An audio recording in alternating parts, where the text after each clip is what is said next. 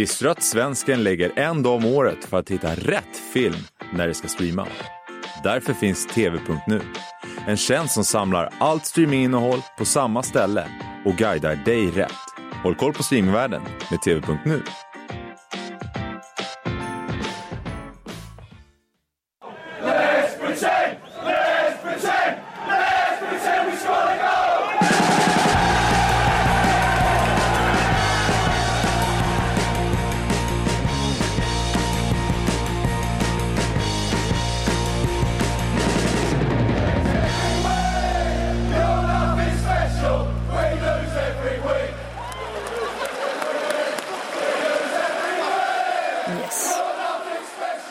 Sportbladets Premier League-podd. Eh, tidig måndag morgon. Vi eh, konstaterar att livet är 2 plus, men vi är i alla fall inte André Gomes som ligger på ett sjukhus just nu och eh, eh, har ont i den eh, nedre delen av högerbenet. Eh, fy bubblan, vilken skada.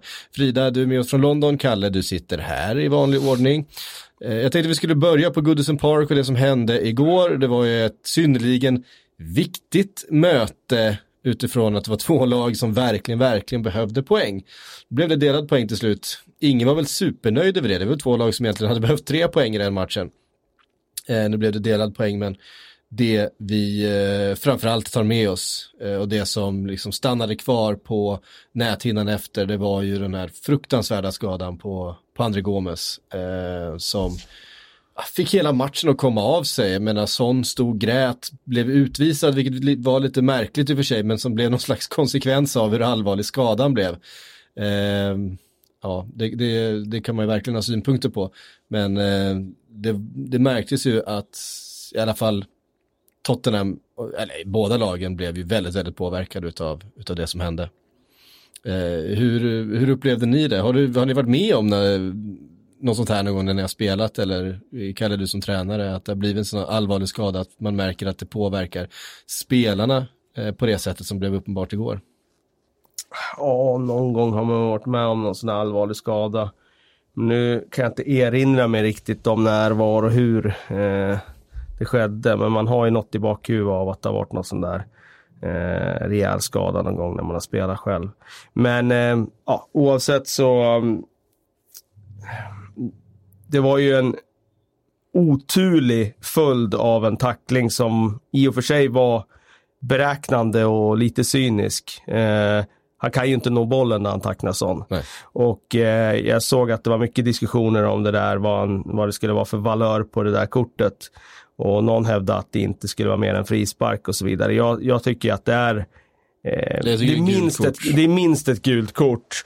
Men och, och utifrån hur det bedöms idag så tycker jag att det är gult kort. Sen kan jag tycka ibland så eh, tycker jag man är lite feg med jag tycker att man ska göra en annan bedömning. Det gäller inte just den här situationen utan rent generellt att man ska göra en annan bedömning. När en spelare inte överhuvudtaget kan nå bollen och ändå delar ut en tackling, den där cyniska tacklingen så tycker jag att det gränsar till orange kort och kanske till och med lite mer. Då. Eh, men eh, det var väl ett gult kort och sen eh, så blir det följden av att han krockar med Orier, eh, foten går av eh, och Actinson tar ju ett beslut då att ja, det här blev så allvarligt så att jag byter gult till rött. Ja, han gör ju det. Han, Ja. han har ju tänkt ge ett gult. Ja, han har ju redan jättegula tror jag till och med. Han tog ut det ur Ja, fickan i alla ur fickan, fall. ja, eh, sen vet jag inte om han visade det någon gång eller om han bara stod med det i fickan. Men sen ändrade han till rött och eh, just där och då så tror jag inte att det var så mycket protester kring det. Men eh, det är klart att när man ser reprisen sen så ser man ju att ja, det hade kunnat varit ett gult också. I så fall borde väl VAR ha gått in och, Ändrat och det. ändrat det, kan jag tycka i så fall. Ja, och, men eftersom konsekvensen är så oerhört eh, ödesdiger på något sätt för, för, eh, för Gomes så blir ju att snacka i det läget, just den sekunden om det ska vara rött eller gult, eh, blir ju så otroligt underordnat. Ja. Eh, Son kunde ju inte vara kvar på planen ändå, han var ju helt knäckt. Han var ju helt förstörd. Eh, nu såg jag också Aurier, jag tror han stod bad en stund direkt efter. Alltså det var den nivån på, på reaktioner från spelarna och även, även eh, Ar- Everton-spelare såklart som var eh, fruktansvärt påverkad utav, och den där, det benet, den där foten är ju så trasig så att det är Eh, jag vet inte om ni har sett bilderna efteråt. Um... Ja, man vill ju inte se dem för det, det, det isar ju hela kroppen när man ser den typen av bilder. Ja, det är ju det är så trasigt som det kan bli liksom. Och vi får väl se vad det är för typ av fotbollsspelare som, som kommer tillbaka efter den här skadan av André Gomes. Det är ju så, men... Man eh... drar ju sig eh, till minnes en viss svensk stjärna, Thomas Brolin, som ja. eh, skadade foten när han stod på toppen av sin karriär och aldrig riktigt kom tillbaka efter det. Jag hoppas Nej. att eh, André Gomes kan, kan göra det, men det är klart att det, det finns ju risk för att det är en riktigt komplicerad operation och skada. Eh, och att eh, det blir svårt att och, och få den där foten att fungera på exakt samma sätt igen. Mm. Mm. Mina tankar flög iväg till en, en skada lite mer i nutid för bara några år sedan när, eh, hur var det nu när Michael Omer eh, tacklade eh, Jesper Nyholm i AIK eh, under Svenska Kuppen Och eh, Nyholm var ju verkligen, han hade ju i princip kommit från ingenstans. Eh, bara, eh, vad var det, en säsong tidigare eller någonting sånt.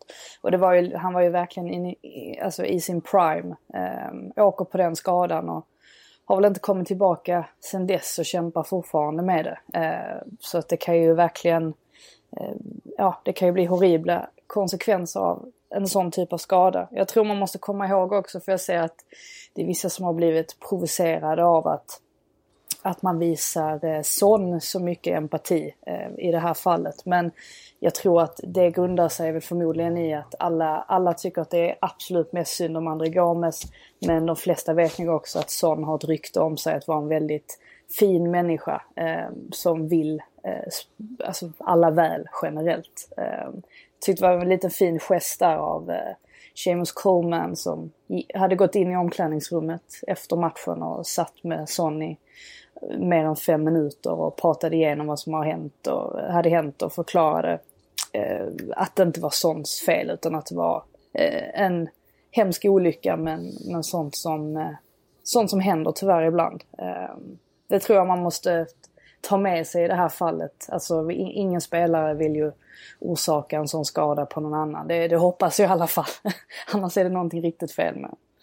Ja, eh, ah, det, är ju, det är ju olyckligt såklart alltihop. Det finns ju ingen, eller åtminstone verkligen nästan ingen eh, spelare som vill, vill skada en motståndare. Hur, eh, hur man än reagerar under en match och vilka känslor som kan dyka upp under liksom 90 minuter så är det ingen som verkligen vill ge någon annan en allvarlig skada.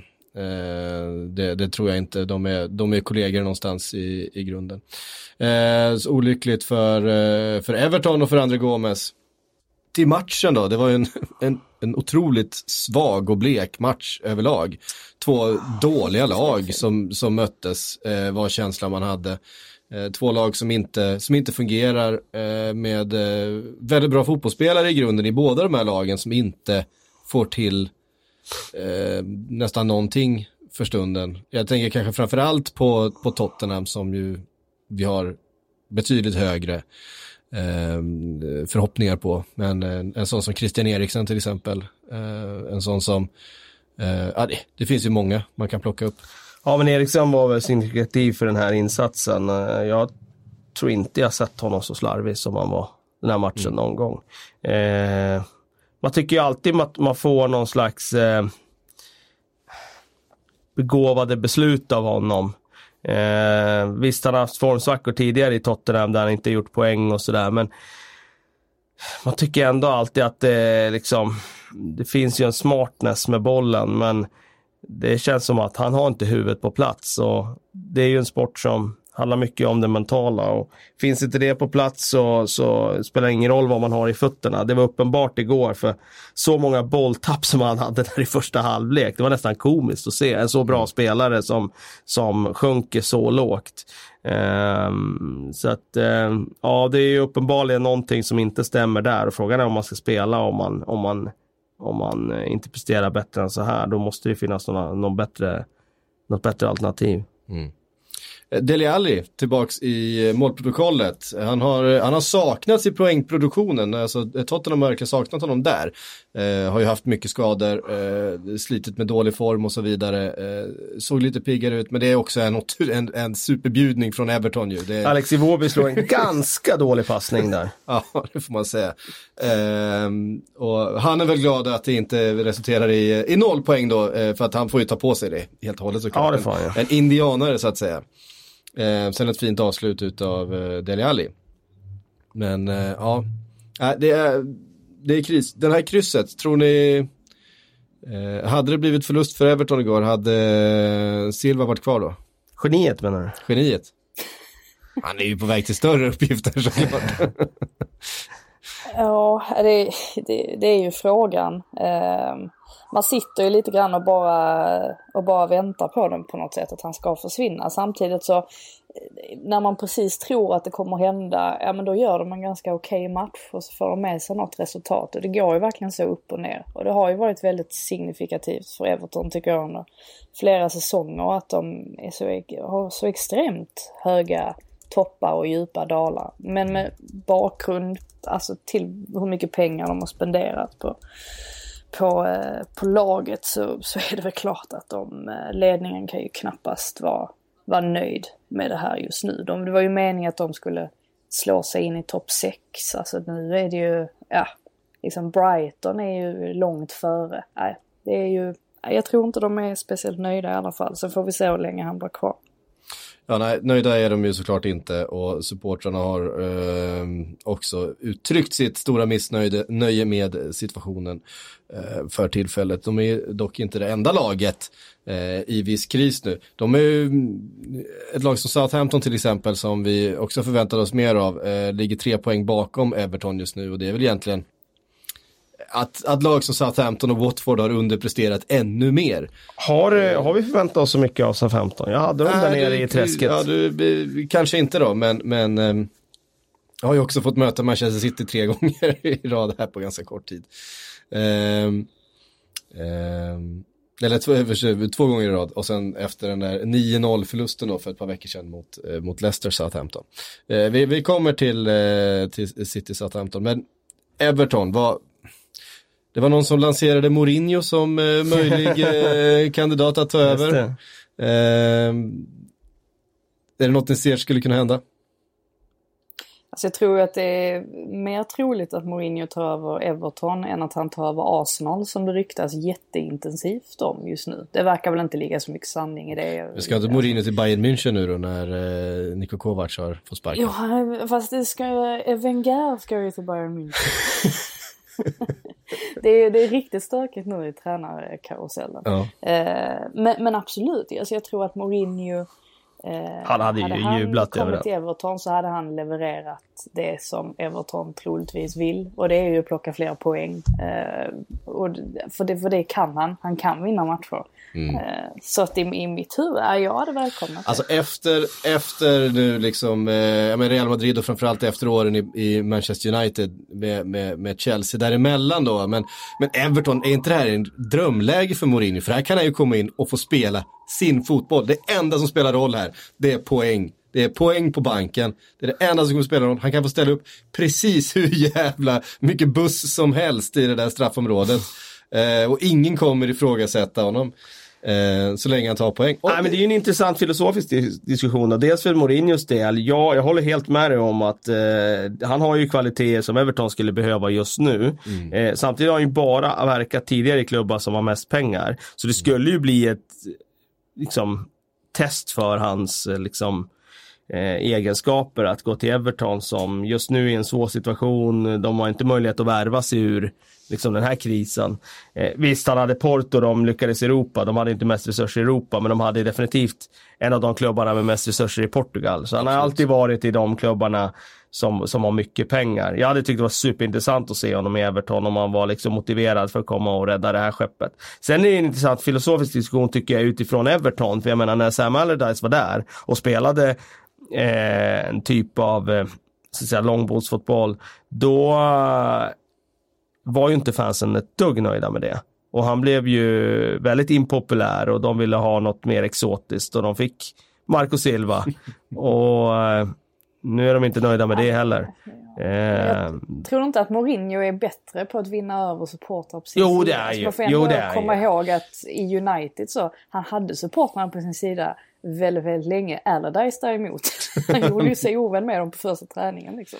Det var, eh, det, jag, jag tycker snarare att det är ju det här man har väntat på, att Mourinho ska ta över en klubb i mitten. För det känns som att han är som bäst när han får vara lite, lite underdog ändå. Eh, nej, ja, men vi får väl se. Ja, alltså eh, eh, jag tror också det. Alltså, för såklart, Everton är ju ett lag med en självbild av att spela eh, innovativ och eh, underhållande fotboll. Det, eh, så är det ju, men de är också ett, ett storklubbskomplex. Jag menar, de hade ett 80-tal där de var Englands bästa lag och har sedan dess liksom alltid fått vara dels då liber, eh, liksom lillebror i Liverpool men också det ständiga liksom laget utanför, eh, utanför toppen. Bara det att alltså skulle man få in en Mourinho med bara den självbilden det skulle ge, att man får in liksom den största stjärnan eh, som finns i, i tränar... Ja, jag tycker inte han är det längre. Men ja, jag, jag köper att han är en stor stjärna i alla fall. Ja, ja, men det är klart han är. Alltså det är ju, det är ju Mourinho vi pratar om. Det skulle ju göra någonting, jag tror att han... Det den, inte stjärnan har ju falnat lite. Det är klart att den har. Det är, det är klart att det är Pep Guardiola och det är liksom Klopp och, och eh, Simeone och några sådana här som kanske är de största stjärnorna i, idag då. Men ehm, ehm, ja, nej, men eh, han skulle komma undan med så oerhört mycket. Eh, bara för att det vore en, en, en, en ny era på något sätt i Evertons självbild. Skitsamma, eh, vi är inte där än. Marco Silva är fortfarande kvar. Eh, vi får se vem det är som tar över i det händelse av att han får sparken. kanske blir kvar, kanske vänder det här nu. Han, har ju, han har ju kunskapen att vända det här. Det är min fullständiga övertygelse. Okej. Ja, eh, vi eh, lämnar den matchen då och går vidare till Arsenal som tog emot Wolverhampton och då var du på plats Frida.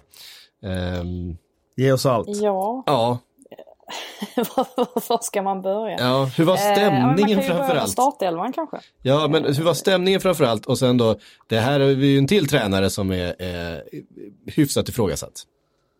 Ja, det, det, det får man lugnt säga eh, att han är. Ehm, och först och främst så var ju Mesut Özil tillbaka i, eh, i startelvan. Granit Xhaka var ju förstås inte med i truppen eh, överhuvudtaget. Eh, och där tänkte man ju att det skulle bli intressant att se det. Eh, mitt, den mittfältskonstellationen. Eh, det började väl inte jättebra, eh, kan jag inte påstå. Ehm, det var faktiskt Wolves som tog tag eh, i matchen från början. Ehm, det var inte alls, alltså vilken skillnad det var jämfört med eh, första kvarten, eh, alltså i förra omgången när det var, alltså mot Palace, när det var Arsenal som, som tog tag i det och ledde med 2-0 efter en kvart. Det var inte riktigt samma.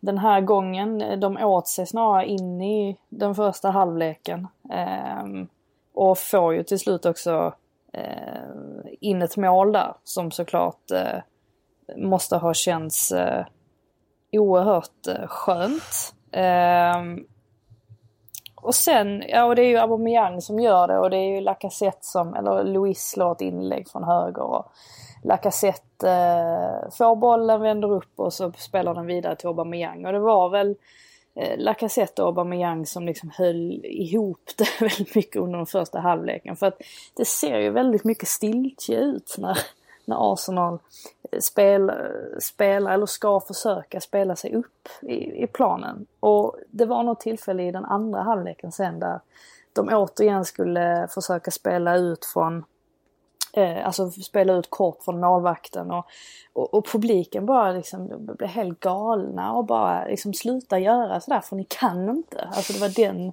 eh, det var den känslan generellt och jag, jag kunde hålla med dem till viss del för att de försöker hela, hela tiden att spela ut kort.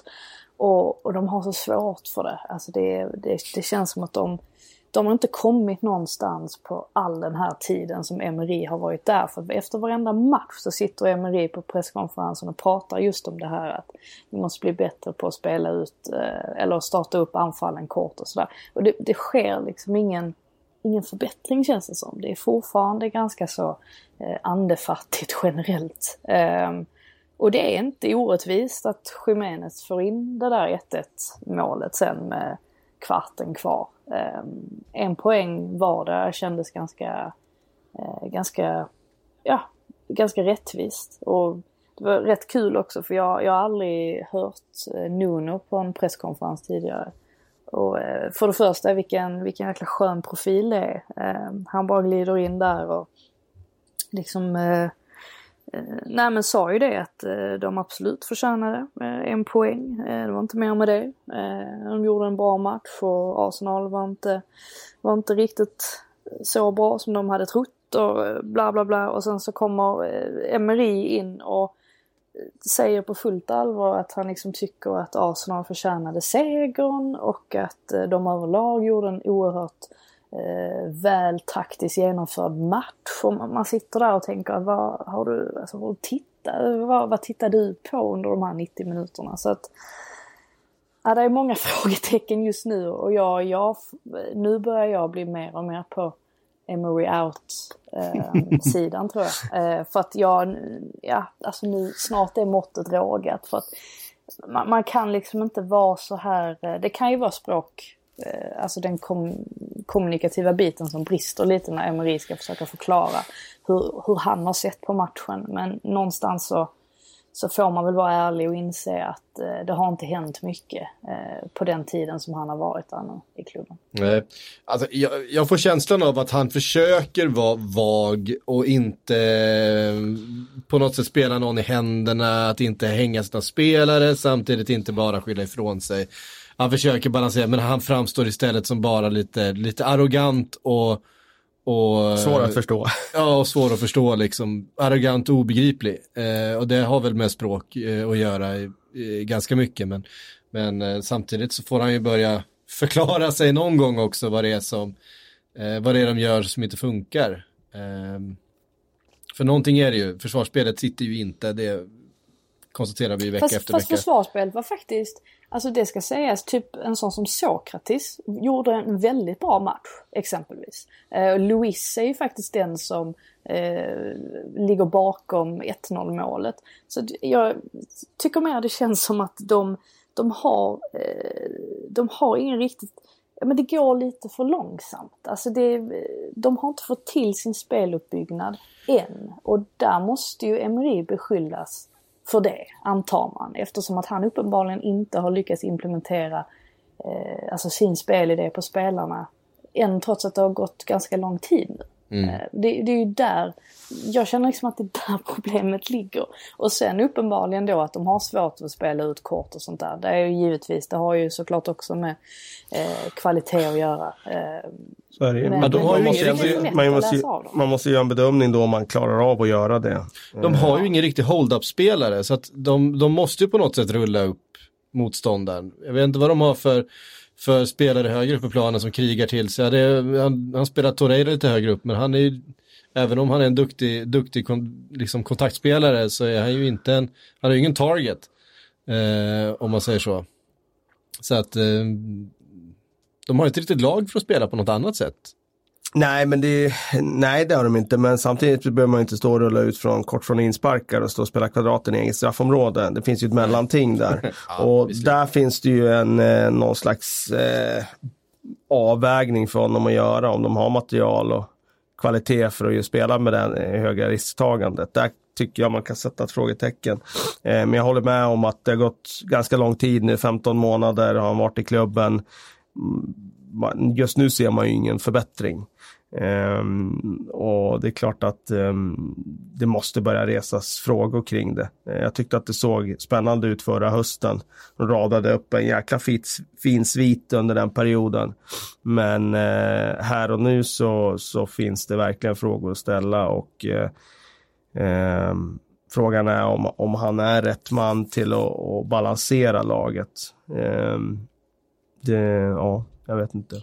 Han har ju uppenbarligen, det, det, liksom, Özil, det spelar ingen roll hur, hur fina klackassist han gör på Anfield, han kommer ju inte att finnas i hans planer ändå. Liksom. Så, så är det ju, det, han har ju bestämt sig där.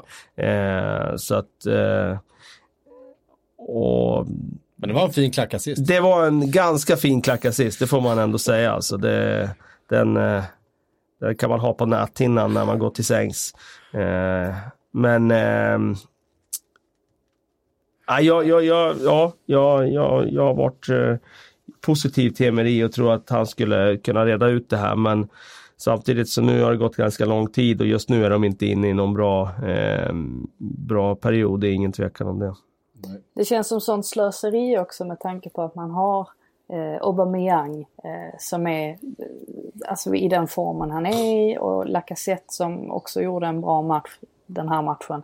Eh, alltså att man har de två där framme och så kan man liksom inte förvalta det bättre. Alltså tänk så många klubbar som står där med, ja men man pratar om att United behöver värva en anfallare, Alltså det är så många klubbar som hade Eh, har dött för det anfallsparet. Ja, alltså, hade, jag, jag, tänkte säga hade dödat för att ha ja. lag. Det var ju lite extremt.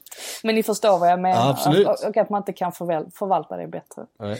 Det var ju något på spåren tyckte jag förra hösten när de spelade där 4-2-2-2 typ och fick in eh, dem som anfallspar. Eh, jag vet inte varför varför han släppte det. Jag tror att det var för att backlinjen klarade inte av att spela fyra där bak. De behövde mer täckning. Mm. För annars blev det cirkus i defensiven. Men eh, där tyckte jag ändå det fanns någonting. Uh, ja, sen undrar jag, Adama Traoré i, i, i in the flesh, hur, eh, hur fantastisk var han? Precis, du får välja mellan 4 och 5 plus. Jag har inte sett matchen, jag bara utgår från att det är skalan när psykpratar Adama Traoré. Nej, jag, jag, jag fokuserade inte jättemycket på Traoré. Oh, vilken dygd. Svagt. Men, eh, men, men, det var ju svagt av mig med tanke på att vi pratar om honom i den här podden. Du skulle ha fångat in honom i, i eh, mixade. Exakt. Ja, Emirates är... Eh, jag, jag kände att presskonferensen med, med Emery, den, den, är alltid så intressant så jag brukar välja den där. Explain. Sen, sen, får man ju inte, för jag får inte vara i mixare. Nej, just det. Nej, du måste smyga in där. jo, men då vill man ju smyga in när det finns någon, något värde i Ja, jag fattar. Alltså, man, vill man måste välja sina krig, ja det är bra. Jag förstår ingenting här. Traoré har ju det. Nej, ja, ja, ja. ja all right. Um, det var kryss på Emirates i alla fall. Um, Ja, förra, förra veckan så blev det inte så mycket Manchester United som några utav er har eh, hört av er och eh, konstaterat. Och så blir det ibland, vi hinner inte prata om alla matcher. Men eh, lite typiskt då att de eh, just den veckan hade gjort en, en ganska bra match. Eh, när de slog Norwich borta. Norwich som ju eh, är rätt hopplösa för stunden. Eh, ska väl tilläggas. Ehm, hade hoppats då kanske få, få väva ihop den matchen då med en ytterligare positiv eh, tillställning eh, borta mot Bournemouth. Så det kan vi inte riktigt göra när Bournemouth vinner med, med 1-0 och eh, igen såg United lite sådär blodfattigt ut. Eh, framförallt framåt, även om Mason Greenwood hade en boll i stolpen eh, på slutet och det hade kunnat eh, gå andra hållet. Å andra sidan hade Bournemouth också flera fina lägen att göra, att göra fler mål. Eh, det sker ju en jätteräddning bland annat på eh, Harry Wilsons eh, skotten eh, i andra halvlek där. Jag tyckte Men, de började ganska bra i den här matchen. Eh, första fem sex minuterna där så tycker jag att de börjar rätt positivt. De har väl något jätteläge där. Jag tycker det är också ganska typiskt för de liksom, bristande kvaliteterna som jag tycker de har. Dan James gör de har ett jättefint uppspel för en gångs skull. Lindelöf hittar in jättefint och de hittar ut på kanten på Daniel James som springer sig loss och hittar in på Pereira som, jag vet inte, han bara dålig timing, felsteg. Annars så, så har han ganska god chans att bara rulla in den bollen när han får den snett bakåt. Eh, men sen eh, gör ju Josh King där ett, ett jäkla fint cirkusnummer där han bara helt och hållet vänder bort Wan-Bissaka i straffområdet och, och gör 1-0 och därifrån så är det ju den där torftiga Manchester United som vi har sett tidigare när de ligger under, när de ska möta ett lägre försvar så, så finns det väldigt, väldigt få idéer och väldigt lite kvalitet. Mm. Och de spelar alltså med en mittfältstriangel nu med McTominay, Fred och, och Pereira och nu ska jag verkligen, det var ju synd då att vi spelar in här för jag hade tänkt att, att hylla McTominay faktiskt. För han har ju faktiskt varit riktigt bra nu de senaste veckorna och då menar jag fortfarande bra utifrån hans förutsättningar. Det är ju inte eh, som så att han är perfekt på något sätt. Men han har varit nyttig. Eh, riktigt bra karaktärsspelare framförallt. Och, och Eh, en av Uniteds bästa spelare de senaste veckorna, definitivt. Men eh, de blir ju ändå låsta av att ha så lite kvalitet på centralt mittfält när de ligger under i en match. För då måste du skapa själv, då ska du driva matchen, då ska du börja lirka upp ett motstånd. Och där, den kvaliteten, det är ju liksom inte i närheten att den finns på Uniteds mittfält. Och eh, det är ju såklart ett ett jätteproblem. Men jag tror, tror nog att vi pratade rätt mycket om det redan efter matchen mot Chelsea där när de hade vunnit med 4-0 i premiären och redan inför säsongen så, så syntes det ganska tydligt att så länge de får kontra då kommer det vara en sak. När de inte får göra det då, då kommer de ha problem och det tyckte jag syntes i den här matchen. Igen. Igen. Uh, ja, det finns kreativa... kreativa vi kommer komma in på ett annat lag som som är duktiga på att vända underlägen och som driver matcher i de lägena på ett helt annat sätt. Men mm. vi tar dem sen. Eh, vi tar dem sen. Eh, fantastiskt mål från King eh, förstås, men det är ju ett rätt slappt försvarsspel. Ja, det är jätteslappt och det är ju tydligt där hur de hamnar i position där. Maguire blir plötsligt ytterbacksposition och man Bissaka mittbacksposition. Han, liksom, man låter ju honom vända upp. Även om han gör det bra King så ska han ju all, aldrig få vara något annat än felvänd i den situationen. Går ju långsamt hela Ja men när han tar ner liksom. den bollen så måste det ligga tight och hålla han felvänd och det, det gör han inte. Han måste komma in i kropp i det läget och det, nej, det, det, var, det var väl ganska eh, talande för att mm. eh, det är inte så mycket som, som stämmer just nu där. Man måste ju ändå, jag bara notera det, för Chris Smalling gör ju en liten succé borta ja. i, i Roma. Att det är liksom, det verkar ju vara någonting i just hos Manchester ja. United just nu som bara gör att spelarna inte eh, når upp i sin, i sin potential. Så är det. Det finns en annan mittback i ligan eh, i Premier League som är fenomenal just nu. Det är Johnny Evans. Ja. Som jag tyckte att de slarvade bort. Eh, och ja, det är, jag menar, Småling, de vill köpa loss honom där nere i Rom nu. Ja, eh, precis. Han har ju varit eh, otroligt bra eh, där nere och det, det, såg man ju inte riktigt eh, komma efter de senaste säsongerna han har haft i, i Manchester United. Eh, men ja, det, det, är som att det liksom kollektivet inte, inte är där. Eh, Lukaku två mål igår också för Inter. Ja, du ser. Det kan man ju skjuta in. Det kan man absolut skjuta in. Vi tar oss vidare till Leicester Crystal Palace 2-0. Eh, Leicester som cementerar den där platsen, eh, Champions League-plats just nu då, ligger sex poäng före Arsenal på sjunde plats, eller på, på femte plats, förlåt.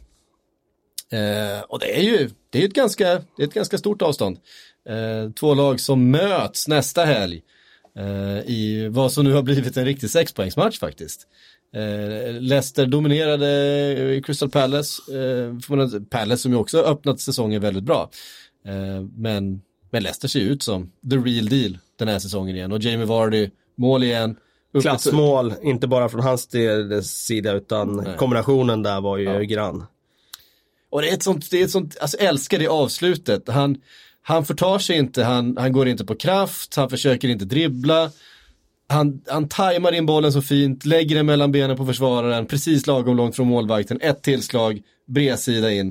Eh, det, det, är ett riktigt klassavslut alltså. Han är, han är verkligen i den zonen just nu, Jamie Vardy. Och eh, kaxig målgest också, får man säga.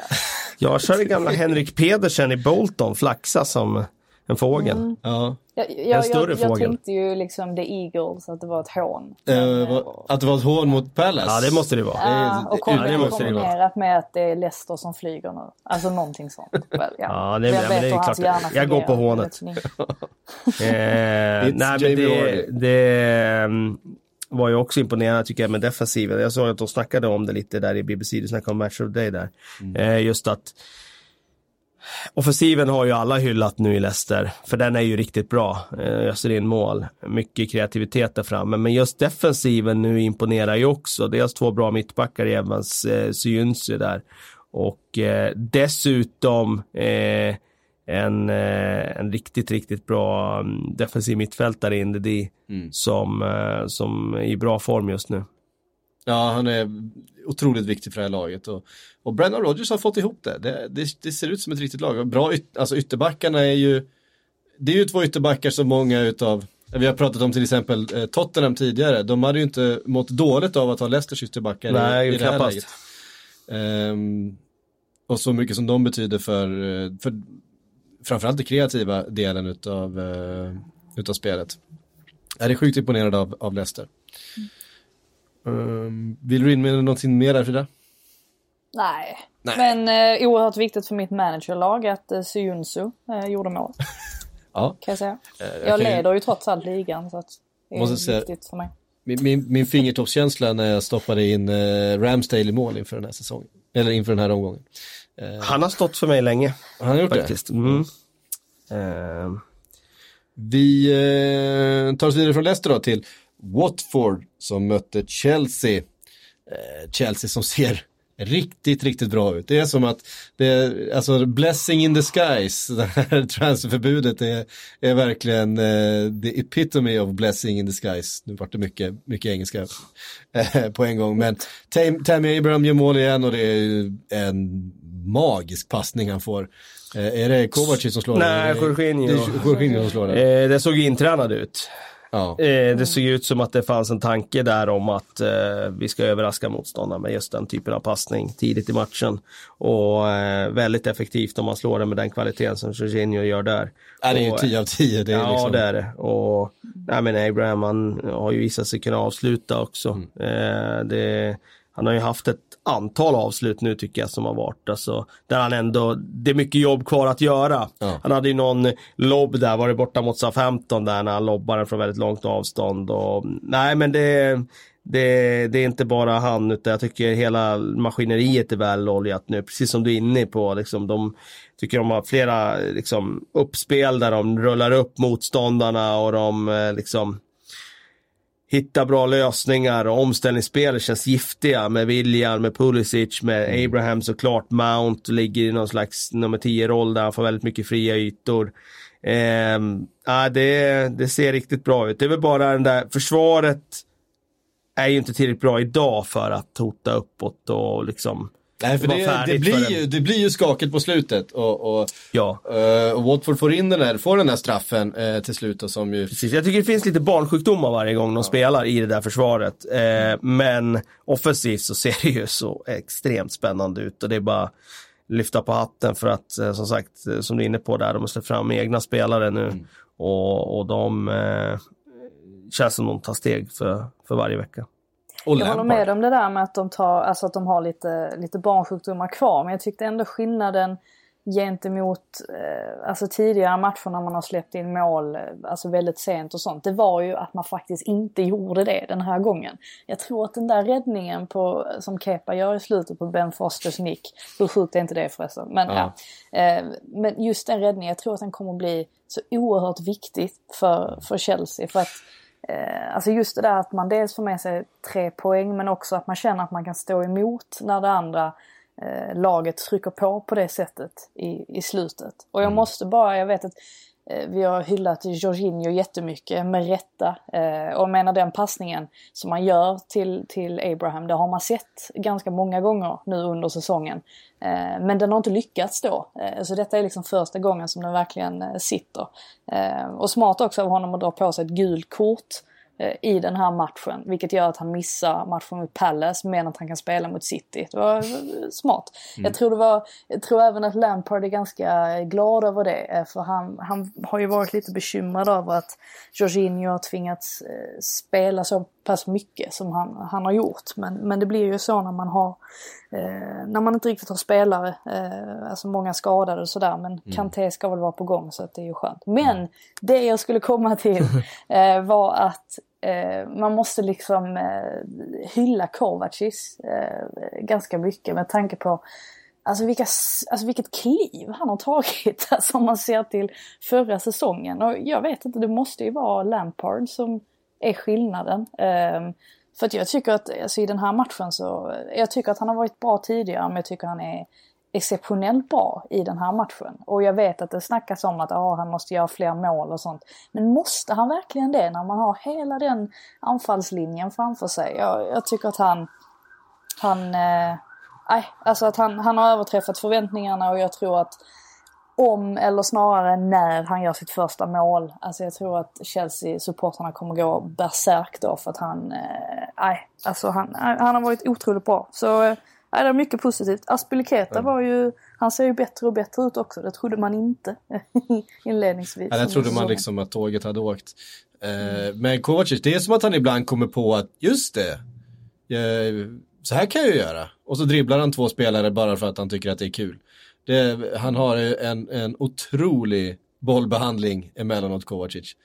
Eh, det, det, det är makalöst. Och så kan han liksom se lite det, är som att han, det är som att han ibland glömmer bort sin egen förmåga i att göra det där. För han skulle kunna göra det där ännu oftare. Nu har han gjort det på slutet eh, ganska mycket. Han transporterar den här bollen och är sådär eh, teknisk och svår att, att, ta den av i små ytor. Och, eh, funkar ju jättebra eftersom han då kan utmana i den delen av planen så blir det liksom ett, ett numerärt övertag längre upp då för de snabba offensiva spelarna. Eh, men ja, det var precis det här man gillade med honom när han slog igenom i Italien eh, Kovacic före han, han lämnade för, för Spanien då. Eh, de här egenskaperna och det är som att han har, han har kommit på att man kan göra så här igen. Mm.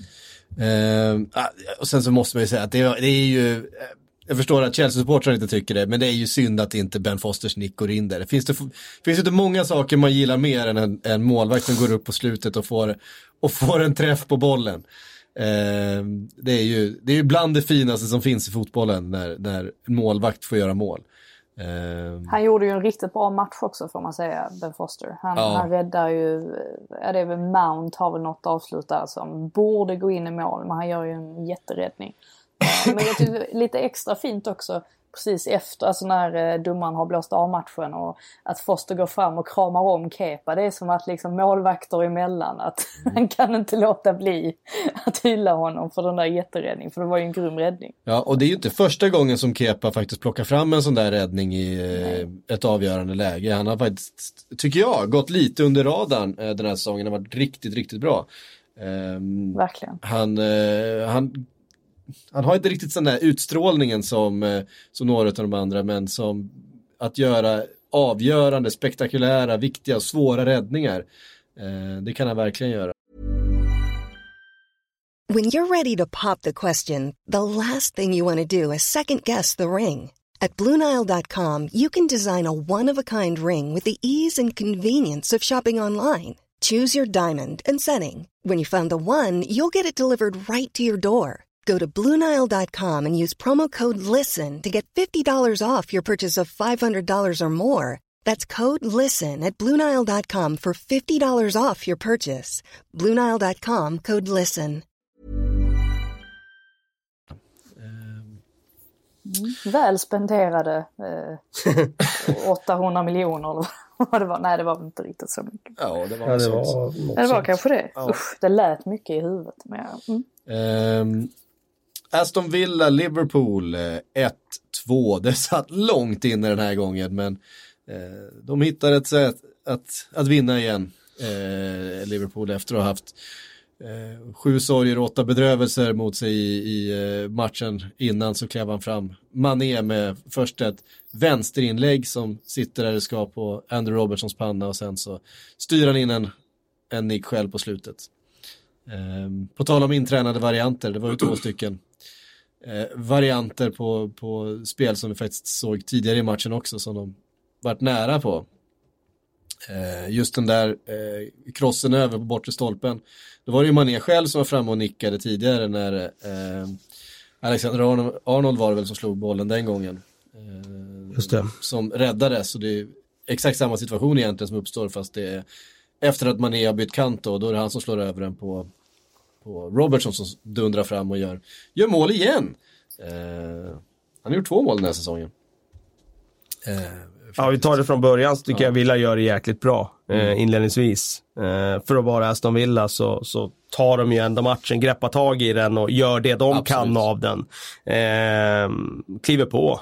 Mm. Och får ju liksom energi av att de får betalt för det också. Eh, men gör det väldigt smart vid, vid frisparken som blir mål. Ja, precis. Eh, fast situation där Liverpool slumrar till lite grann, spelar med hög linje och, mm. och de kommer in bakom och, och sätter dit den. Eh, och eh, det finns väl ett vägskälsmoment där i andra halvlek när de har någon friläge där i början va? Andra Ja, halvlek. precis. Ehm, där de inte gör mål då. Och sen, sen är det klart, det finns, fanns ju situationer där för Liverpool, den där målet där som de gör i första halvlek. Så, jag menar om, en, om, om det är håret under armarna som, som är offside så, så eh, vet jag inte om man ska döma på det. Alltså jag, jag, jag tyckte den var jäkligt tveksam. Ska, det ska ju vara De flyttar ju linjen dessutom under VAR-kollen. För först har de en linje där den är onside och sen ritar de om den och då ser den ut att vara offside istället. Ja, okej. Ja, alltså, så jag tyckte den var ju ytterst tveksam, men ja, man får väl lita Ja. på att det, det var någon millimeter hud som var offside i så fall. Men, ehm, och sen hade de väl någon straffsituation där när det var hans, Ja. som mycket väl hade kunnat bli straff. Så att det var, ju- de var ju där och, och nosade på det. Sen är det ju det där som jag känner alltid när Liverpool ligger under nu för tiden. Man vet att de kommer att vända. De kommer att vända. Det är, de har otrolig mentalitet och de har en otrolig eh, förmåga att dels så tröttar de ut motståndarna. De går ju på knäna i slutet av matcherna för att de kommer i våg efter våg och de får inte andas riktigt Villa heller utan man ser liksom, man tittar på sista 10-12 minuter i matchen så tar Villa egentligen ett enda bra beslut med bollen då, knappt. Och det är ju för att de är så extremt trötta. När de får bollen så har de inte fått känna på den på så länge och det, liksom, det blir förhastade beslut hela tiden. Och då kommer ju bollen tillbaka hela tiden och gör den det så förr eller senare så, så ringer det. Och eh, det var intressant jag läste, de skriver där att Klopp tränar eh, på träningarna så kan han träna anfallsspel med just det här, träna comebacks med att använda undertag i anfall. Ofta tränar man ju att man har övertag, fler anfallsspelare än, än defensiva spelare för att få fram eh, ja, fler målchanser och så vidare, fler avslut. Men han tränar med eh, fler försvarare än anfallare och att det, det laget som har flest spelare, de, de får dessutom starta i ledning. Och det är väl ett sätt att locka fram den där mentaliteten att ingenting är omöjligt liksom. Och det, det känner man ju. Det är ju lite Sir Alex Ferguson United 90-tal nu. Exakt. Alltså, när de ligger under så känner man att de kommer att vända. Det är, det är aldrig över. Dessutom har lagen två, de två lagen, alltså Sir Alex, eh, Manchester United och det här laget någonting gemensamt. Också skulle jag slänga in Manchester City för ett par år sedan som alltid vände alla Ja, matcher och gjorde mål precis i slutet och alltid fick med sig poängen. Det är att ett, de har bollen väldigt mycket, de tröttar ut sina motståndare och med 20 minuter kvar så slänger de in riktig kvalitet från bänken. För det som kommer in för Liverpool här är ju Keita, Oxlade Chamberlain och Origi. Och det är klart att med de tre spelarna med pigga ben på slutet mot, Mot ett, Villa trött, mot ett tröttkört Villa Mm. som, som står i eget straffområde, ja, då ger man sig själv faktiskt chansen att skapa ganska mycket de sista minuterna. Precis på samma sätt hade ju United världsklass att slänga in från bänken in i de skedena på matchen. När det blir mycket, vi vet ju att sista kvarten är då de flesta målen görs och så vidare. Båda de här lagen har också väldigt hög kvalitet på just inläggsspel också. Det är inte bara skicka in bollen i, bo- i boxen och bara eh, stoppa in någon boll med snö utan de Nej. har ju riktigt bra sving när de, när de skickar in dem från båda kanterna i Liverpool. Mm. Och eh, det brukar ju inte vara Mané som står och svingar vänsterinlägg. Men det funkar ju Nej. uppenbarligen det också. Ja. Ehm, ja men de är så, de är så, eh, vad heter det, eh, mångsidiga. Eh, och sen att ytterbackarna är inblandade i nästan precis allt. Nu gör Robertson ett mål och sen är det eh, Trent som slår hörnan till, till 2-1 då också. Det, de är ju inblandade i, i det mesta, Ja. eh, båda två. Så är det. Oförlåtlig eh, blunder tycker jag Villa på den hörnan. Alltså den spelaren som har första ytan får ju aldrig låta en spelare komma in framför. Eh, så jag kan tänka mig att Dean där var väldigt missnöjd med, med hur man hanterar den, den sista hörnan där. Det är en variant som de har, som de har spelat på ganska mycket Liverpool, där, som de har, som Klopp också sa, vi, vi kunde ju se själva, det var väl tredje eller fjärde försöket i matchen att, att göra precis den varianten och den lyckades till slut. Um, Manchester City Southampton 2-1. Inte helt olik, eh, olika scenarier här. Eh, Southampton förvånans, förvånansvärt tog ledningen. Eh, efter eh, lite svagt målvaktsingripande från, eh, från Ederson. Eh, James Ward-Prowse gjorde mål. Eh, men, men City kommer tillbaks, radar upp chanser och så till slut vinner med 2-1. Eh, de är ju svårslagna de här lagen, det är bara så. Ja, det sjuka är ju också hur Southampton verkligen försvarar sina matcher. Det var fembackslinje, centrerad fembackslinje. Så det var så tjockt där inne så att det, liksom, det fanns ju ingenting att göra annat än att slå ut bollen på kanten och stoppa in den i boxen. Och det gjorde de ju hela andra halvlek och jäklar vad inlägg de slog. Och till slut så, så är det ju den typen av inläggsspel som, som resulterar för dem mm. också. Och ja, det är klart, slår man så många inlägg, har man så mycket kvalitet Eh, på spelare som kan nosa upp var de andra bollarna hamnar och, och även avsluta så, så gör man ju mål förr eller senare. Det är uppenbart i båda de här två fallen. Mm. Men just City har ju varit immuna när det handlar om just det där med att spela inlägg. Det har inte varit deras melodi. Men nu har de inget val när motståndarna bara ställer sig sådär centrerat som, som Southampton gjorde här. Det kan inte vara, det kan vara så armlängds avstånd mellan backarna när de ställer upp i backlinjen där liksom. Precis. Nu kommer vi tillbaka till det här gamla experimentet som man alltid kände när det gällde Barcelona på den tiden när motståndarna gjorde sig om Men de skulle behöva en Andy Carroll nu. De skulle behöva en riktig nickspecialist i City. Ja. Eh, I de här matcherna, fatta i andra halvlek och stoppa in en sån här riktigt bra huvudspelare i boxen. Vad svårt det hade mm. varit för motståndarna då. Ja. Då, då vågar man ju inte riktigt eh, låta dem slå de där inläggen. Guardiola kanske har eh, Zlatans nummer kvar i, i telefonen någonstans. Ja, men Zlatan var ju aldrig någon riktig nickspecialist heller. Jag menar så här riktig, alltså. Jag tror också att Zlatan är den sista personen i universum som Guardiola skulle höra av sig till. Eh, ja, så kan det vara. Eh, för någonting överhuvudtaget. Eh, imponerande segrar eh, med de förutsättningarna för både Liverpool och Manchester City. Och på söndag möts de i eh, en tidig ligafinal. Det får vi väl kalla den då. Eh, det är väl, ja. det är väl ingen, annan som, ingen som tror att det kommer att handla om något, något annat lag i slutändan eh, av den här säsongen. Det är långt kvar förstås. Men, mm. men det är Chelsea det som... kanske? Vem vet? Vem vet, Chelsea kanske. Ska, vi vet ju sedan tidigare att man aldrig ska räkna ut Leicester heller när de är när de är i, i ett stim kan det vara en hel säsong. Um, uh, Sheffield United. Sheffield United. Ja. Eh, sexa nu va? 3-0 mot Burnley, sexa nu. Eh, Brighton på en åttonde plats, det är också rätt sjukt. Ja. ja, det är så sjukt jämnt i den där tabellen så det, det blir ju sådär när man vinner ett par matcher. Men eh, visst är det imponerande av både Sheffield United och Brighton att, eh, att uh, placera sig så högt. Verkligen. Men eh, några ord om eh, Liverpool City på Anfield. Du, vad, vad förväntar ni er i, eh, utav lagen inför?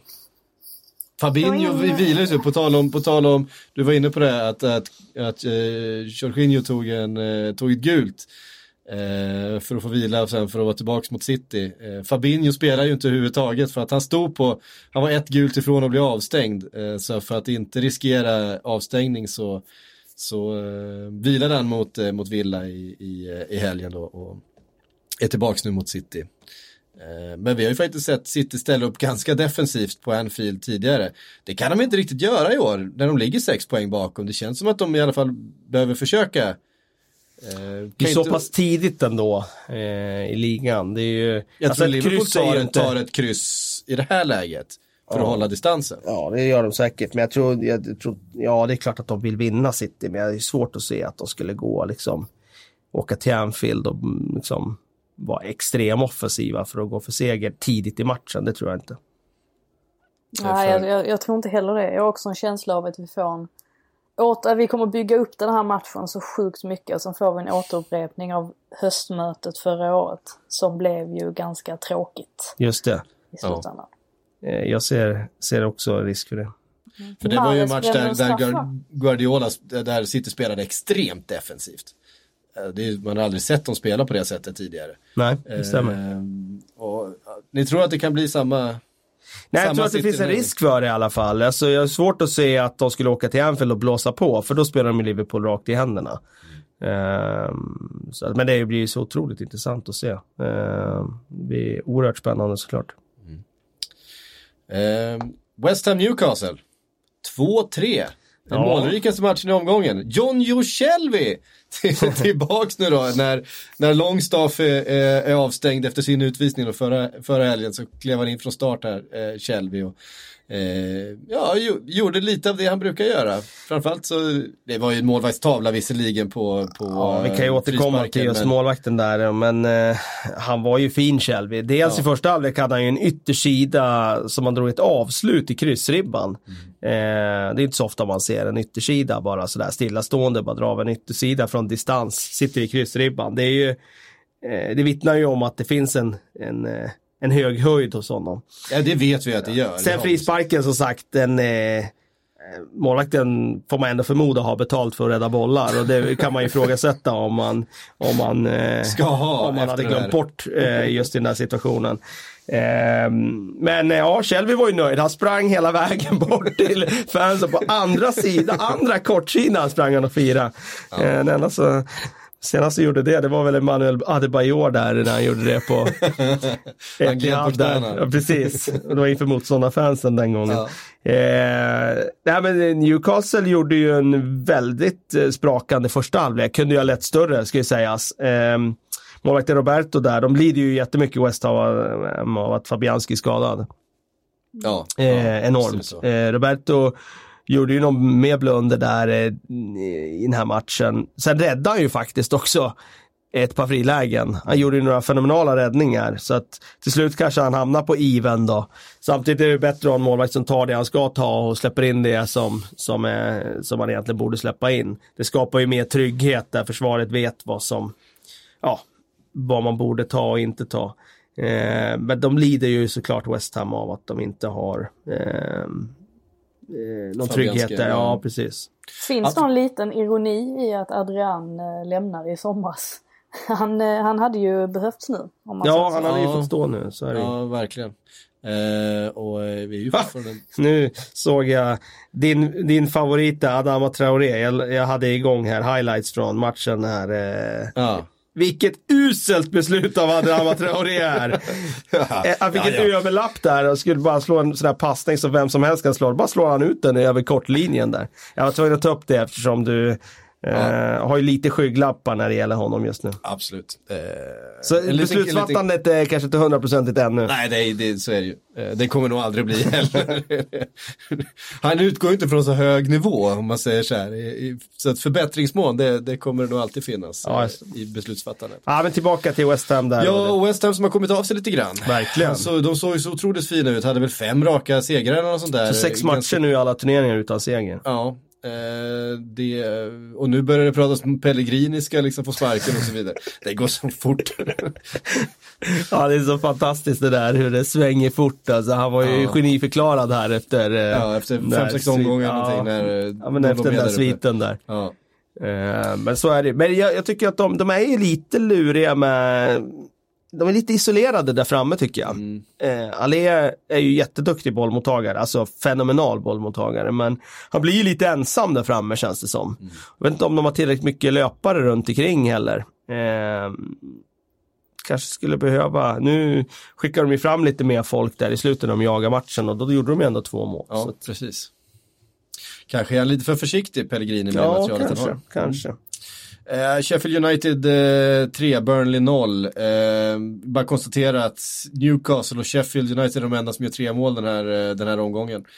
ganska målfattigt. Var det första gången under Steve Bruce som Newcastle gjorde mer än ett mål i en match? Jag tyckte jag hörde något om det. Mm, mer, än, mer än ett mål? Ja, jag måste kolla upp det. Jag tyckte jag hörde det. Uh, nu försöker jag tänka efter det här, men visst har de gjort fler än ett jo, mål? Jo, det, det, kan, det kan nog stämma. Ja, är det, det var det. De har inte gjort mer mål än ett mål i ligan än förrän nu. På tal om blodfattigt. men eh, nu lossnar det. Nu lossnar det. Tre. Eh, så går det när man spelar Kjellby från start. Jag är ju oerhört delad här nu, för nu vill jag ju ha båda bröderna Longstaff och Shelby från start. På samma mittfält. Här, på ja. samma mittfält. Det blir ja. lite trångt. Ja, det kan bli lite ansvarsfördelningen där. Men ja. Då väljer man ju Longstaff sen då alltså. Ja, men alltså just nu gör man ju det, men samtidigt vill jag ju att Shelby ska ja, spela. Du vill det. Jag vill det. Uh, ja. han, Steve Bruce är ett geni. Han, eh, han, han listar ut ett sätt att skohorna in alla tre. Eh, på ett oerhört eh, nordengelskt och eh, dynamiskt eh, vis. Eh, ja, Sheffield United, Burnley. Jag eh, gillar, Fläck gjorde mål igen. Det är en spelare som växer hos mig. Eh, mycket förtjust i, i denna Fläck eh, som man har fått lära känna under den här säsongen. Eh, men vad är, det de, vad är det de gör så bra, Kalle, eh, Sheffield United? Är det, har ingen, har ingen läst sönder de överlappade mittbackarna än? Jag tror inte det är Jag tror mer att eh, man har ju mycket energi när man kommer upp som nykomling. Eh, det, är många, det har vi sett många exempel på. Och sen är det här ett väldigt riskminimerande lag. Alltså det, de är ju väldigt kompakta defensivt. Det här är spelare som vet att det här är deras enda chans att få spela Premier League och de gör det mesta av av den möjligheten. Och jag tycker inte det är så förvånande att de eh, är svårslagna. Eh, det jag är lite förvånad över det är att de tar så många segrar hittills.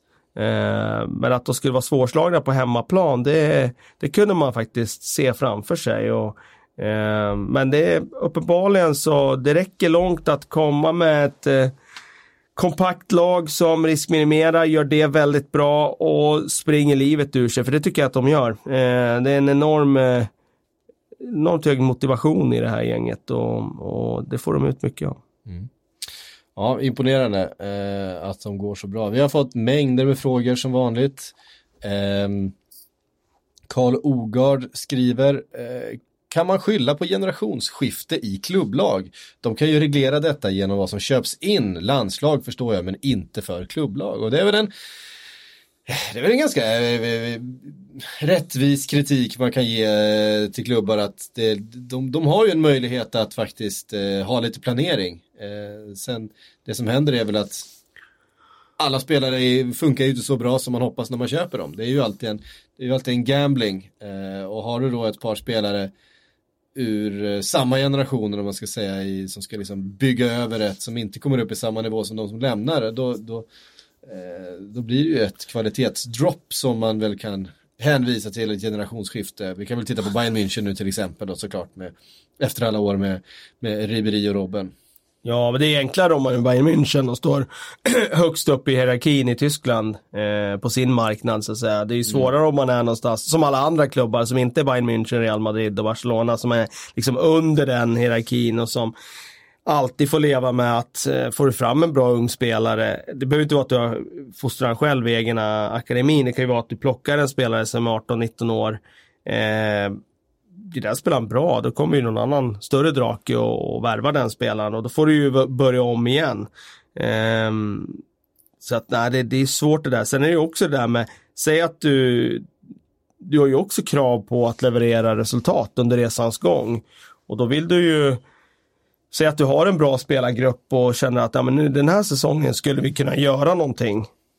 Om du då börjar byta ut spelare där, så bara för att du ska börja tänka på framtiden, då kommer du ju inte kunna kanske göra den där fullträffen heller. Så att det är ju det är svårt, det är därför det är så många som misslyckas med det. Det är ju väldigt komplicerat och komplext. Mm. Eh, fråga från David Alehed. Eh, snacka Lindelöf som västeråsare tar emot att skriva detta men duger han? Passar han verkligen in i Manchester United och Premier League? Borde han byta klubb och liga? Vad säger du Frida? Han fick ju oerhört mycket kritik eh, från eh, tidningarna här eh, efter eh, matchen i helgen. Och han har ju fått fått ganska mycket kritik också. En del oförtjänt kan jag tycka. Sen en del annat det är väl Ja, lite legitimt. Vi, alltså vi, vi känner ju till hans svagheter han har ju faktiskt vissa av dem. Exempelvis då spelet i, i luften eh, och sådär. Och jag eh, sa, jag vet att jag sa ganska tidigt där när Tuan Sebe var så himla het ett tag att det skulle inte förvåna mig om Tuan Sebe har ersatt Lindelöf i, eh, i United startelva, alltså innan säsongen är slut. Eh, och det tror jag dels i så fall kan ha lite att göra med att Tuan Sebe är en egen produkt, eh, vilket de ju gillar. Han är engelsman dessutom. Eh, men jag, vet, jag, jag, jag, tycker fortfarande att Lindelöf är en oerhört bra mittback. Så jag, och jag, jag tycker, alltså jag har svårt liksom att, jag har svårt att skända honom eller såga honom vid fotknölarna helt och hållet. Mm. Lider han lite grann av det där som vi var inne på tidigare med att eh, kollektivet inte verkar funka. Alltså, så här, Chris Smalling går till Roma och gör succé i Serie A liksom. Mm, ja, det gör han ju såklart. Det är ingen tvekan om det. Det, det gör väl alla spelare i Manchester United just nu. Eh, han lider ju också av att det inte finns riktigt ett passningsspel som, som passar honom. Jag tycker som den här matchen, han slår ju några riktigt fina passningar inledningsvis i den här matchen. Riktigt fina uppspel där han liksom hittar in mellan linjerna, men det är defensivt som, som han har haft tufft när det har blivit lite duellspel i egen box och så. Och det, där, ehm, där behöver man ju en, en rejäl fysik om man ska lyckas i England som mittback. Eh, beroende på lite hur laget spelar och så. Jag kan ju se honom passa bättre i Spanien än i England. Det är ingen tvekan om det. Men jag tror fortfarande att skulle laget eh, vara mer harmoniskt och fungera bättre så skulle han också se bättre ut i, i Manchester United. Mm. Um, Rasmus Magnusson skriver, är topp 4 spikad nu? Kan något lag hota Liverpool, Manchester City, Leicester och Chelsea som det ser ut just nu? Alltså det är rätt tidigt på säsongen. Uh, jag tror inte vi har några spikade placeringar än så länge, men men visst, det är ju ett litet dropp och eh, Arsenal då som ju är väl huvudkandidat att eh, ta sig, i alla fall på kort sikt, in i topp 4 igen. De möter ju Leicester till helgen. Eh, och det är klart, ja. skulle Leicester gå segrande där och ha plötsligt nio poäng ner till Ja, då är det ett avstånd. Då är det verkligen ett avstånd. Men det kan gå fort. Det kan gå jättefort. Ja. Men det känns inte skrev... oförtjänt i alla fall att det är de fyra lagen som ligger i topp. Nej, alltså, de har förtjänat det. Nej, precis. Det håller jag helt med om. Det är de, de fyra lagen har spelat betydligt bättre än övriga. Um, ja. Uh, uh, uh, um. Eh, Anders eh, skriver, kommer VAR att behållas och eh, utvecklas till någorlunda fungerande system eller kommer det avskaffas inom några år? Vad tror ni? Eh, vi har ju undvikit VAR så här långt i ja. det här avsnittet, det, det har vi gjort bra. Jag var, kanske nuddade vid det vid något tillfälle. Jag tror inte att det kommer eh, avvecklas. Nej, det, det, är för mycket bort. prestige i det. Ja, eh, utan eh, däremot kommer de fortsätta skruva på det. Nu var det väl Gary Lineker som var ute i sociala medier och han är ju en tung röst ska man komma ihåg. Jag tycker det blir ganska uppenbart att när de införde VAR i Premier League så lyssnade man väldigt mycket på de som var kritiskt inställda till var att det tog lång tid, det här med att domaren ska lämna planen och springa ut och titta på en skärm, eh, att det skulle underminera domarens auktoritet på planen, alltså den, de, den kritiken som fanns mot VAR före Premier League införde det har man på något sätt tagit för stor hänsyn till, är min uppfattning. Eh, VAR kliver inte in även när det blir uppenbart att domaren har gjort fel för man vill inte eh, eh underminera domarens auktoritet på planen. Eh, domaren har order om att inte själva springa ut och titta på situationerna. Och eh, alltså den här typen av mittenväg som man har försökt, eh, försökt sig på i Premier League med att undvika de här sakerna som initialt var eh, den stora kritiken mot systemet har gjort att det har blivit ännu sämre. Alltså då har man heller inte fått ut de, de positiva egenskaperna som var eh, faktiskt för med sig med en, eh, att, att rätta felaktiga domslut när alla kan se det. Eh, istället så har det blivit ett dubbelfel där vi kan titta på det nu, vi kan göra en granskning men varummet vågar inte. Eh, istället har vi fått ett system som sätter en bedömning, hur fel har domaren? Och sen ska då den avgöra, ah, men domaren har bara lite fel här, ah, men då gör vi inget, ah, domaren har lite mer fel, kanske vi kan kliva in här, ah, men nu har domaren jättemycket fel, så nu, nu gör vi någonting. Då är det där bedömningen hamnar, inte huruvida det är eh, en förseelse på planen, utan bedömningen hamnar istället, vad, hur fel har domaren? Och det är ju helt uppåt väggarna. Då, då är ju systemet trasigt liksom. Och det är där vi är idag. Fan, nu blev det en rant om VAR igen från min sida, men vad fan. Eh, jag tror att de också kommer inse eh, att de har klivit in fel i det här systemet i England och kommer fortsätta skruva på det, för av med det, det blir vi inte. Det är jag helt övertygad om. Eh, Viktor Falkenström, var det han bättre än någonsin eller blev siffrorna dopade av matchen mot Southampton? Alltså det var ju bara ett hattrick mot Southampton. Det finns fler som har gjort hattrick tidigare. Eh, en skyttekung gör ju hattrick då och då. Eh, jag tycker VAR det är precis, precis så bra som man någonsin har varit tidigare. Han är tillbaks på de här 14-15 nivåerna, tycker jag. Um... Han har ganska bra uppbackning där nu också. Eh, ja. Av eh, spelare som kan spela fram och skapa runt omkring honom. Och det har inte haft på det sättet tidigare. Då, ja, visst, Mares var kreativ, men då var det ju mer att det var tidiga bollar in bakom backlinjen. Han skulle springa och göra jobbet själv. Nu känns det som att han får rätt bra bollar där framme. Mm. Uh, uh, um, Erik Hjalmarsson undrar varför spelas Toreira inte som defensiv mittfältare och vilken är egentligen Arsenals bäst, bästa mittfältsuppställning? Oh. Ja, om ni skulle ta ut ett Arsenal-mittfält här nu då, uh, tillsammans, hur skulle det se ut? Ja, jag säger det alltså. Jag, jag vet knappt längre. Um, vilket är oroväckande i sig, att man inte ens, alltså om inte om inte vi har någon som helst aning om vilket Arsenals bästa mittfält är, är det, det är väl kanske en sak. Men Emery verkar inte heller veta eh, vilket hans bästa mittfält är. Jag hade ju eh. hellre, jag hade ju hellre sett ett eh, tvåmannaanfall där framme. Eh, 4-2-2-2. Då hade det varit ett tvåmannaanfall, eller tvåmanna mittfält och mer två spelare som orkar löpa och eh, eh, täcka upp och då hade jag spelat Guendouzi och Torreira. Och sen tvåmannaanfall med Lacazette och Aubameyang. Och sen haft yttrar då som kan gå inåt i planen. Özil på en sida. Men som sagt, det, det hade ju byggt upp på att, att spelare har huvudet på plats och motivation. Det är så mycket annat att ta in också. Och under Emery här och nu så vet jag inte om Özil ska spela för att jag vet inte om han har mentaliteten för det just nu. Känns inte så det funkar där. Nej, det funkar inte. Så att det, det blir liksom en fråga om många parametrar. Mm. Ja, det är, vi som helt utan press eh, har svårt att ta ut ett, eh, ett fungerande mittfält här så ska Emri under den pressen han befinner sig i eh, för tillfället eh, göra det. Och med krav om leverans varje gång de spelar. Ja, Ja, det jo, är... men det är hans jobb också. han får han rätt bra betalt för det. Det, det ska det ska gudarna veta. Vet ni vad? Eh, det var allt Premier League-podden hade på agendan den här eh, måndagen. Och ja, lite Champions League i veckan. Lite nya tag till helgen. På fredag är det Premier League igen. Det är en sån här vecka. Det är fotbollen bara tuggar på. Europa League på torsdag. Ingen ro, ingen rast. Nej. ser vi väl fram emot, eller? Absolut. Definitivt. Ja, pepp. Bra. Eh, på återhörande hörni så ses, eller hörs vi om en vecka.